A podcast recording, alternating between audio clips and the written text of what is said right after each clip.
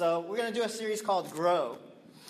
And just as Nathan was playing for us and talking about how sometimes it's just better to be, I was reminded of my weaknesses. I've grown up with a desire to perform. And I don't know if it's my mom or my dad uh, constantly saying, oh, you need to study harder, you need to get better grades, you need to dress better, you need to be skin- skinnier, you need to be fatter, whatever. Uh, but a lot of my worth uh, has been put into performing or looking good. Um, so you're saying, well, you're not that good of a performer, Dave, so you must really feel bad about yourself. Yes, on a regular basis. Um, but, um, and I see how this is kind of seeped into my parenting. You know, things change when you start having kids, and your kids start to reflect you, right? And uh, the funny thing is, you know, growing up, uh, pastor's kid, I would be like, I'm never gonna be like my dad. We'd get in trouble, or he'd lose his temper, and I'd be like, I'm never gonna be like that. I'm gonna be nice to my kids. I'm gonna give them whatever they want, right? I'm gonna have a, you know, be calm and even keel, and be gracious and merciful at all times, right? And um, sure enough, I'm just like my dad, right? At times, and uh, one of the one of the things that I that's very scary is when uh, Cameron or Isaiah will throw a tantrum or they'll stress out. Cam Cameron really stresses out, and so does Isaiah. He's very gets very stressed out when he's kind of a perfect perfectionist, and he gets stressed out when he makes a mistake and he's like he's building blocks and they keep tumbling. It's not looking right. All of a sudden, he'll just knock them all down and go, ah, I hate this, I hate this. Get away from me, I hate you. You know, and all that stress and frustration that's coming out, you catch like glimpses and tones of yourself. And you're like, ah, right? They're getting this from me, right? And, and so that's a very scary thing. And um, it's a temptation for me um, as a parent, uh, especially when I look at other parents and compare myself to them or compare my kids to other parents. Parents uh, do this a lot. And I talk to other parents about raising kids. And I'm always struck by my own temptation. The temptation is to figure out um, what programs or activities or educational opportunities that I need to, I must get Isaiah and Cameron into how I need to push him or her into this or that. Like, if I'm not doing enough, then they're not going to be excellent students or excellent people or excellent artists or excellent sports people.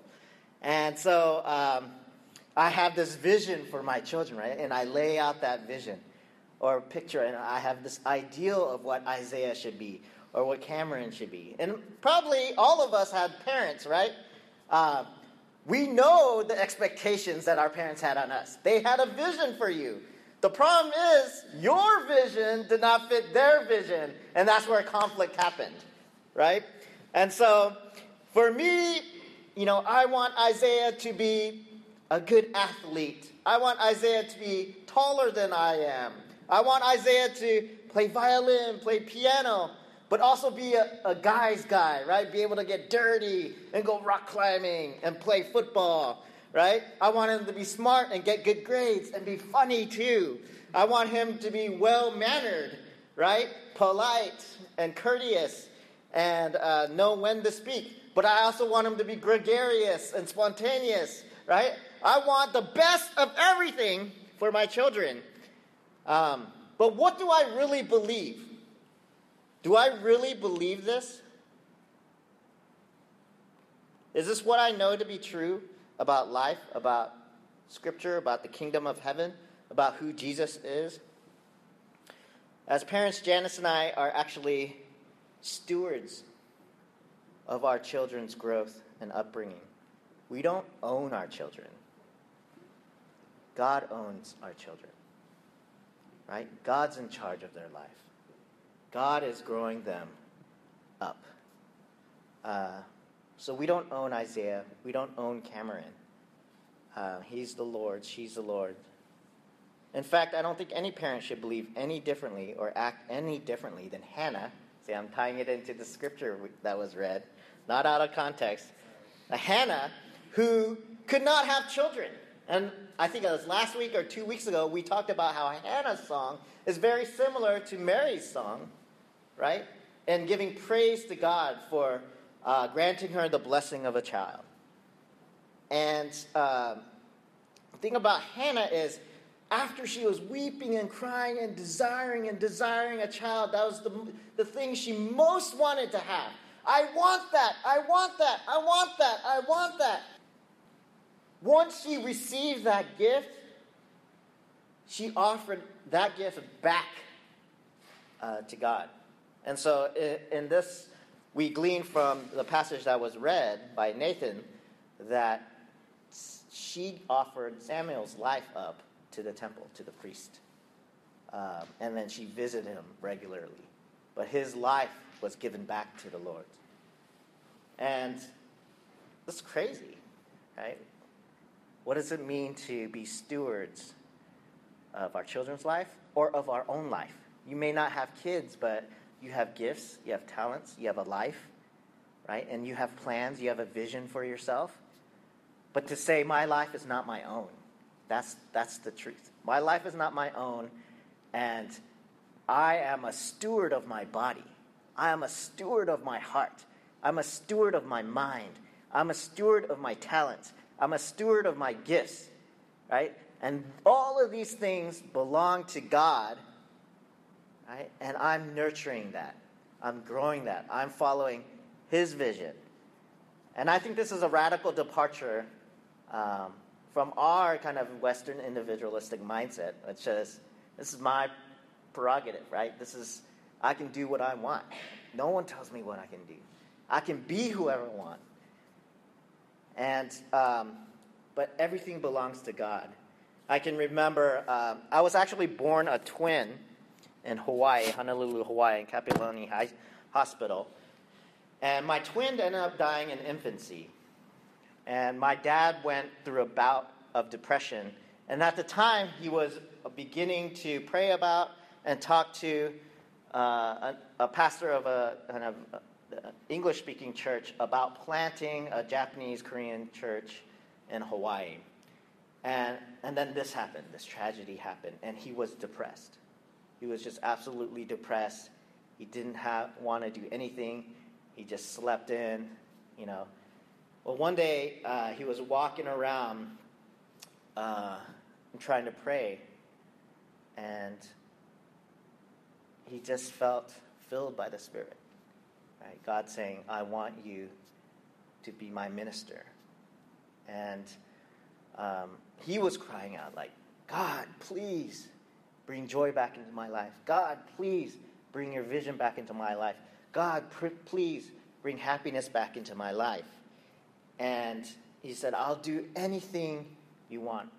I'll even offer my son David. You know, I'm going to offer his life uh, for your service. Kind of like Hannah and uh, Samuel. And I'm thinking, uh, when he tells the story, I'm like, thanks a lot, Dad! right? I wasn't there. I wasn't able to make a choice or a decision. You just give my life up to God. Now look where I am. Gosh dang it! Right? So I spent half of my life avoiding church, avoiding becoming a pastor. I'm never going to be like my dad. I'm never going to do that. It was unavoidable, right? Because of that dang prayer. my life is not God, or my life is not mine. Let's read the scripture and we'll go from there. Our scripture today comes from Luke 2 41 through 52, and I've entitled the sermon An Unexpected Journey. And our series is called Grow. Just grow. Right? What does it mean for us to grow as Christians? What, what does it mean for us to grow as people? What does it mean for us to grow in faith? To grow spiritually? To grow um, as loving people? Um, so, we're going to talk about that in the next uh, seven weeks or so. But our passage from Luke 2 41 through 52 says, Each year his parents went to Jerusalem for the Passover feast. When he was 12 years old, they went up to Jerusalem according to their custom. After the festival was over, they were returning home. But the boy Jesus stayed behind in Jerusalem. His parents didn't know. Supposing that he was among their band of travelers, they journeyed for a full day while looking for him among their family and friends. When they didn't find Jesus, they returned to Jerusalem to look for him. After three days, they found him in the temple. He was sitting among the teachers, listening to them and putting questions to them. Everyone who heard him was amazed by his understanding and his answers. When his parents saw him, they were shocked. His mother said, Child, why have you treated us like this? Listen, your father and I have been worried. We've been looking for you. Jesus replied, Why are you looking for me? Didn't you know that it was necessary for me to be in my father's house? But they didn't understand what he said to them. Jesus went down to Jerusalem with them and was obedient to them. His mother cherished every word in her heart. Jesus matured in wisdom and years and in favor with God and with people. So I have a question for us. How do people grow? How do people grow? Well, physically, I know that children grow when you're still growing by eating, you know, getting a good balanced diet, nutrition, vitamins, exercising. We grow by eating. I guess we still grow, right? I grow because I eat. Uh, we exercise, we read to grow our minds, we study. How do we grow in character, uh, in, in spirit or faith? You may say, the same stuff. We read, we study, we're faithful, we pray. Um, but I want to introduce another idea that growth can actually happen when we are interrupted and disrupted, right? So if you're just in the status quo and you're doing the same thing over and over again, right? That's is that you get into a state of stagnancy, right? And you won't necessarily grow. So the times that we've grown in our life, the times that I've grown in maturity or grown in character, is when I'm headed in a direction and boom, something happens. Whether that's a crisis, whether that's tragedy, whether that's an accident, whether that's something I didn't expect. When the unexpected interrupts your life, you're forced to not just be in autopilot, but to actually engage with your life and think about the decisions you're going to make, how you're going to respond, to make adjustments, and, and to be stretched and to be pushed. And in that stretching and pushing, and in those kind of adjustments, that's when our heart expands. That's when we grow. That's when our character, because we're challenged, right? And sometimes when, we, for those of us who like order, step by step, you know, tradition, routine, sometimes we like those things because it puts us in control, right? We're in control. I know this. I know I wake up at 8 o'clock in the morning. I know then I go and put the coffee in. Then I can go brush my teeth right? Then I go into my car and I head off to work. As long as we're doing what we know, we have the illusion of control. It's when we're interrupted that we're like, oh, I'm not in control. And our heart either goes into flight, right, or fight, or our heart opens up and says, God, what do I do? So, for instance, even physically, when we work out, our muscles have to break down and literally tear, right? And break down so that when they grow back together, they grow back bigger and stronger. That's what hap- That's how you grow when you work out. Uh,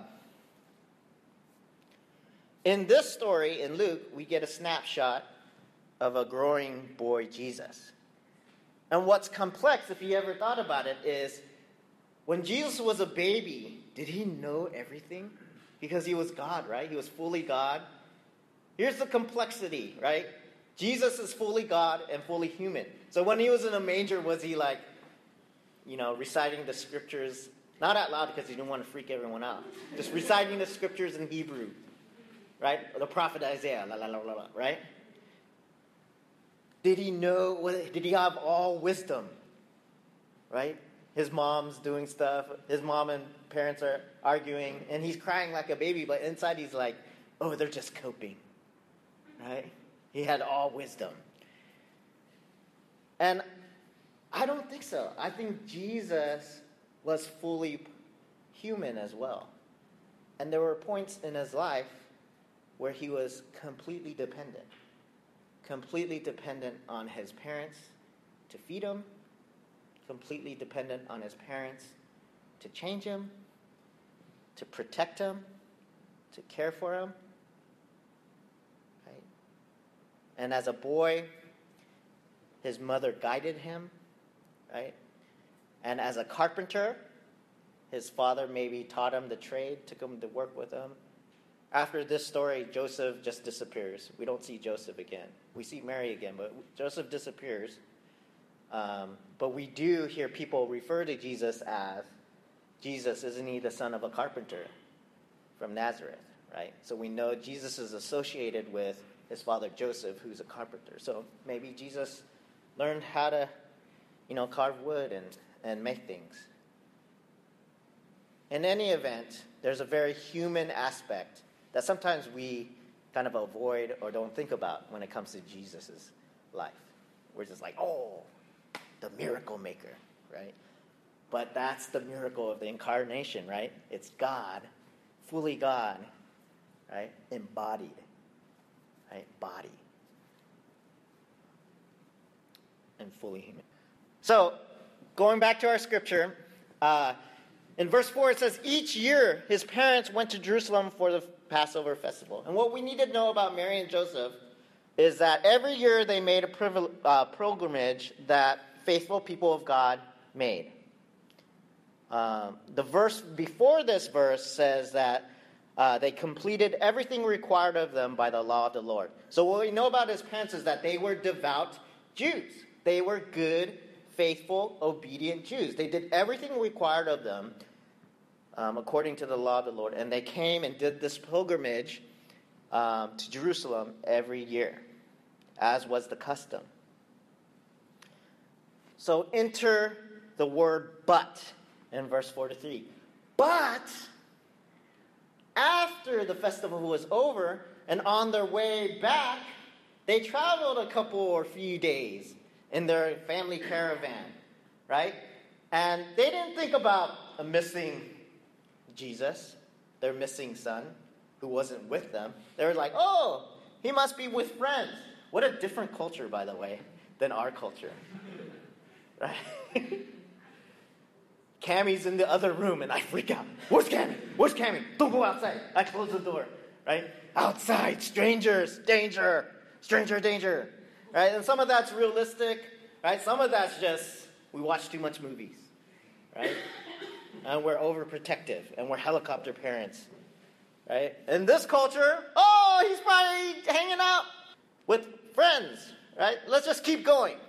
Whoa, whoa. So it takes them three days before they really realize, oh, he's actually not with us. Man, we got to turn around and go back to Jerusalem. And when they find him, they found him after three days in the temple. He's sitting in the temple among the teachers and the rabbis. And you just see this little kid. Actually, he was 12 years old. And he's teaching and speaking with wisdom and all the teachers around him, all the, you know, all the rabbis are amazed. When his parents see him, they're shocked, right? Shocked, amazed. But, but, so everything that was ordinary and regular and normal in their lives was interrupted by a but. Because not only is Jesus, and this is an important piece as, I, as a, his identity is not just fully human, but he's fully God as well. And as being fully God, there's a vision for his life, right? There's a trajectory in his life. There's a mission in his life to be the Savior of the world, to die for people's sins on the cross. Right? And this is an epic vision. This is an epic calling. Right? He's also God. And he's growing up in wisdom and maturity way fast. And everyone's in awe. Everyone's shocked. The normalcy of the day is gone. And you see, Mary tries to speak to him like, I like, I like uh, how it's written here. Child, why you gotta treat us like this? Right? Listen, your father and I have been worried. We've been looking for you. And then Jesus gives her some lip, kind of. Right? Why were you looking for me? Did you not know that was necessary for to be in my father's house? He just did the Jedi mind trick. Why were you? You are not looking for me.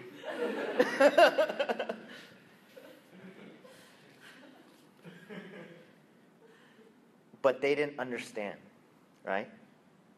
What he said to them. Because part of their life with Jesus is going to be about mystery. They, they're just not going to know.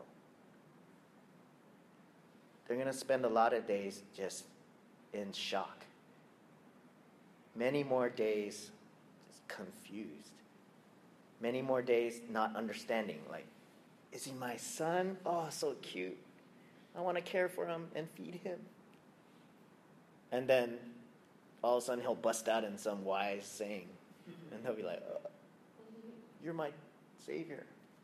Right? So confusing. Right? Their life just got messed up. Mystery. And part of growth is honoring the mystery in our lives. Right? Because I think growth, spiritually or as disciples, is not just faithfulness, right? Like Mary and Joseph were faithful, everyday faithfulness. But I think it's faithfulness, consistent faithfulness, everyday faithfulness, and plus Holy Spirit power. Right? Being filled with the Spirit. So you're faithful, right? Read the Bible, go to church, pray, pray. Faithful, consistent. Right? But without love, without the Spirit, it's a clanging cymbal, right, in Corinthians. But you take that faithfulness and that everyday consistency, and you add a little bit of empowerment from the Holy Spirit, and you're filled, your life becomes filled with that, boom, right? Things are going to get crazy. Things are going to get crazy up in here, right? As a church, as a body, we can set up chairs, we can invite people, we can come on time, we can fill out the servant sign up sheet that I send out, right? And volunteer. You can be the best volunteer in the world. You can be Evan Matsuzawa, volunteering for audiovisual every week, right? I don't even have to have, see him signed up. I'm like, Evan's there, right? Evan, Evan, Evan. But if there's not an openness, and this is not just Evan, if there's not an openness and a tenderness to the Holy Spirit, right? To being interrupted to living a life filled with awe and wonder. That's what Christmas is all about, folks. Right? The Magi came and the shepherds came. The visitors came to see this Jesus and they were amazed. Like, I bet one of the shepherds was like, I was just watching sheep and all of a sudden I'm here worshiping this baby. What? What just happened? Right? The Savior of the world. Everyone's, the world got interrupted by the birth of Jesus. Our lives get interrupted by Jesus and the working of the Spirit among us. And we need to be open to being interrupted. Right? Interrupted by love. That's how you grow. See, Mary and Joseph are hobbitses. They're hobbits, right? They're plain Jane. They like to eat their second breakfast. They're ordinary. They're peaceful. They're good, faithful Jews who follow the law. And then they went to Bethlehem, as was their obligation and their duty. And they take Jesus to the temple, as was customary by law, and have him ritually cleansed cleansed after circumcising him. Right? On the eighth day, he's 12 years old, and that's what happened. That's what you do with Jewish boys at that age. And in fact, in Luke, Luke is probably the, you know, we get the best. During Christmas time, you have lots of scriptures from Luke because you get the best infancy narrative, right? Um, there are others in Luke in this infancy narrative of Jesus who have been faithful, devout servants of the temple for years, right? They're ordinary, devout people. Zechariah and Elizabeth were both righteous before God, blameless in the observance of the Lord's commandments and regulation. Simeon was righteous and devout. He had been waiting for uh, the reconciliation, the restoration of Israel for his whole life before he got to see the coming of the Messiah. Right? Anna, also in Luke, was an 87 year old widow who had been in the temple every day since her husband's death. All of these people have their lives interrupted by the Spirit of God. Something was happening.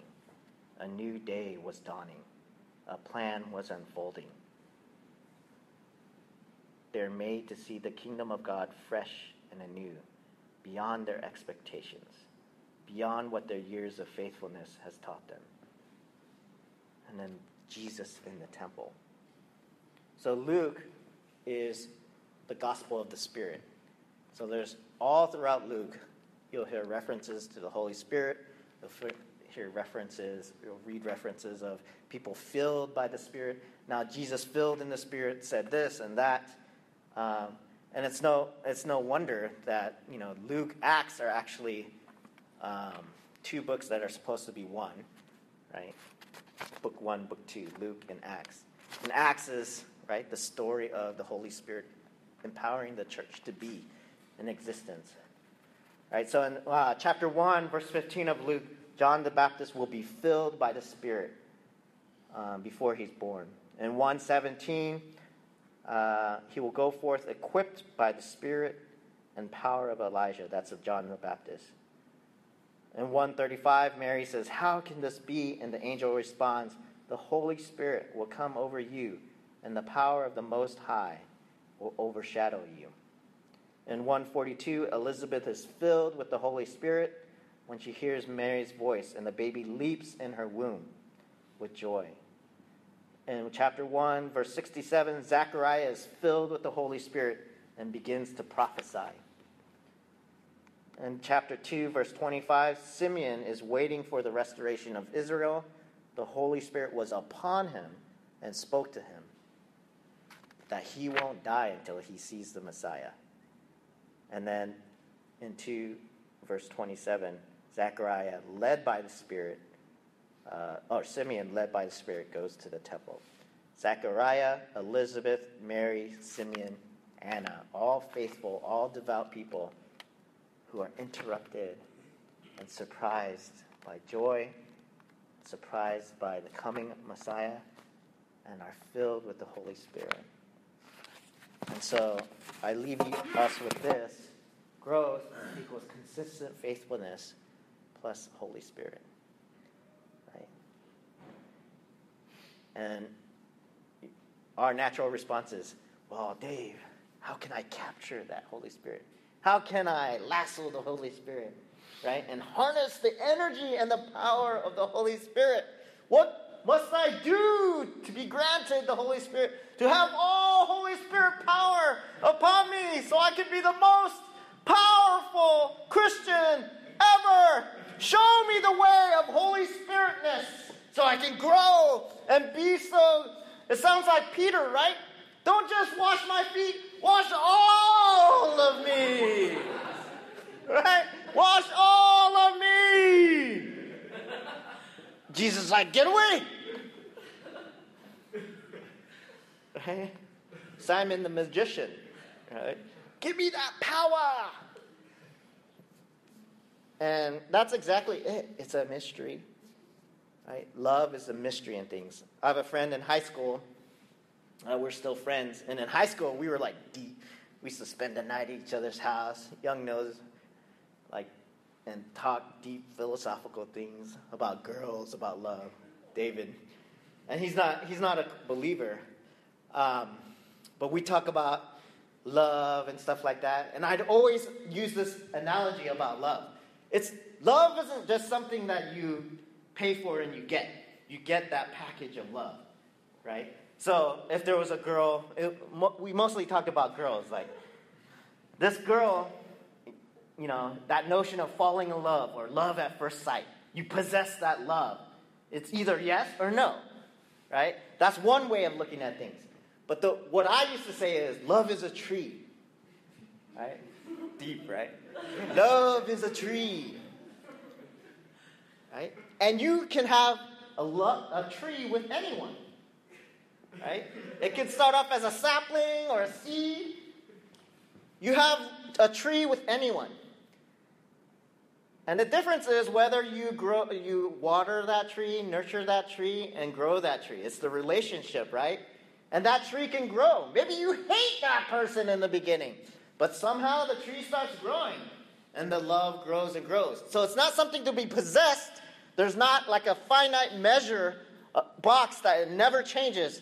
Love or no love, or 50 love versus 60 love. It's love is a tree between you and another person and it grows and it grows or it doesn't grow, right? And we'd be like, oh, yes, love is a tree.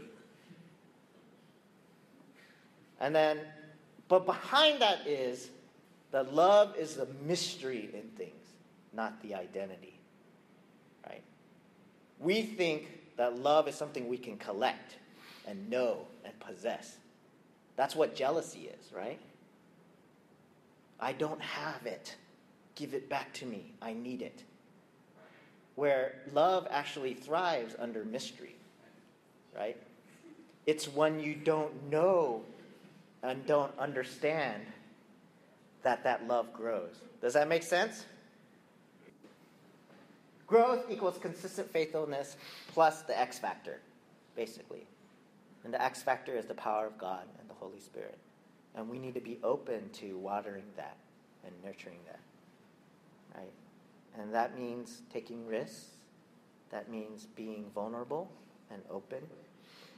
Um, but in this season, um, as the Christ child is born, may we open our lives and our heart to new things and be in, and live lives of in awe. Let's pray. God, thank you so much uh, for your word. Thank you for uh, your your son, uh, the gift of your son, and I pray that um, your presence would grow in us like a seed and grow deep roots in our lives and grow deep roots among us, and that this tree would grow, that your love would grow in us and that we wouldn't be satisfied with just status quo or being complacent, but we would allow ourselves to be open to risk and danger and excitement and adventure um, as we're led by you.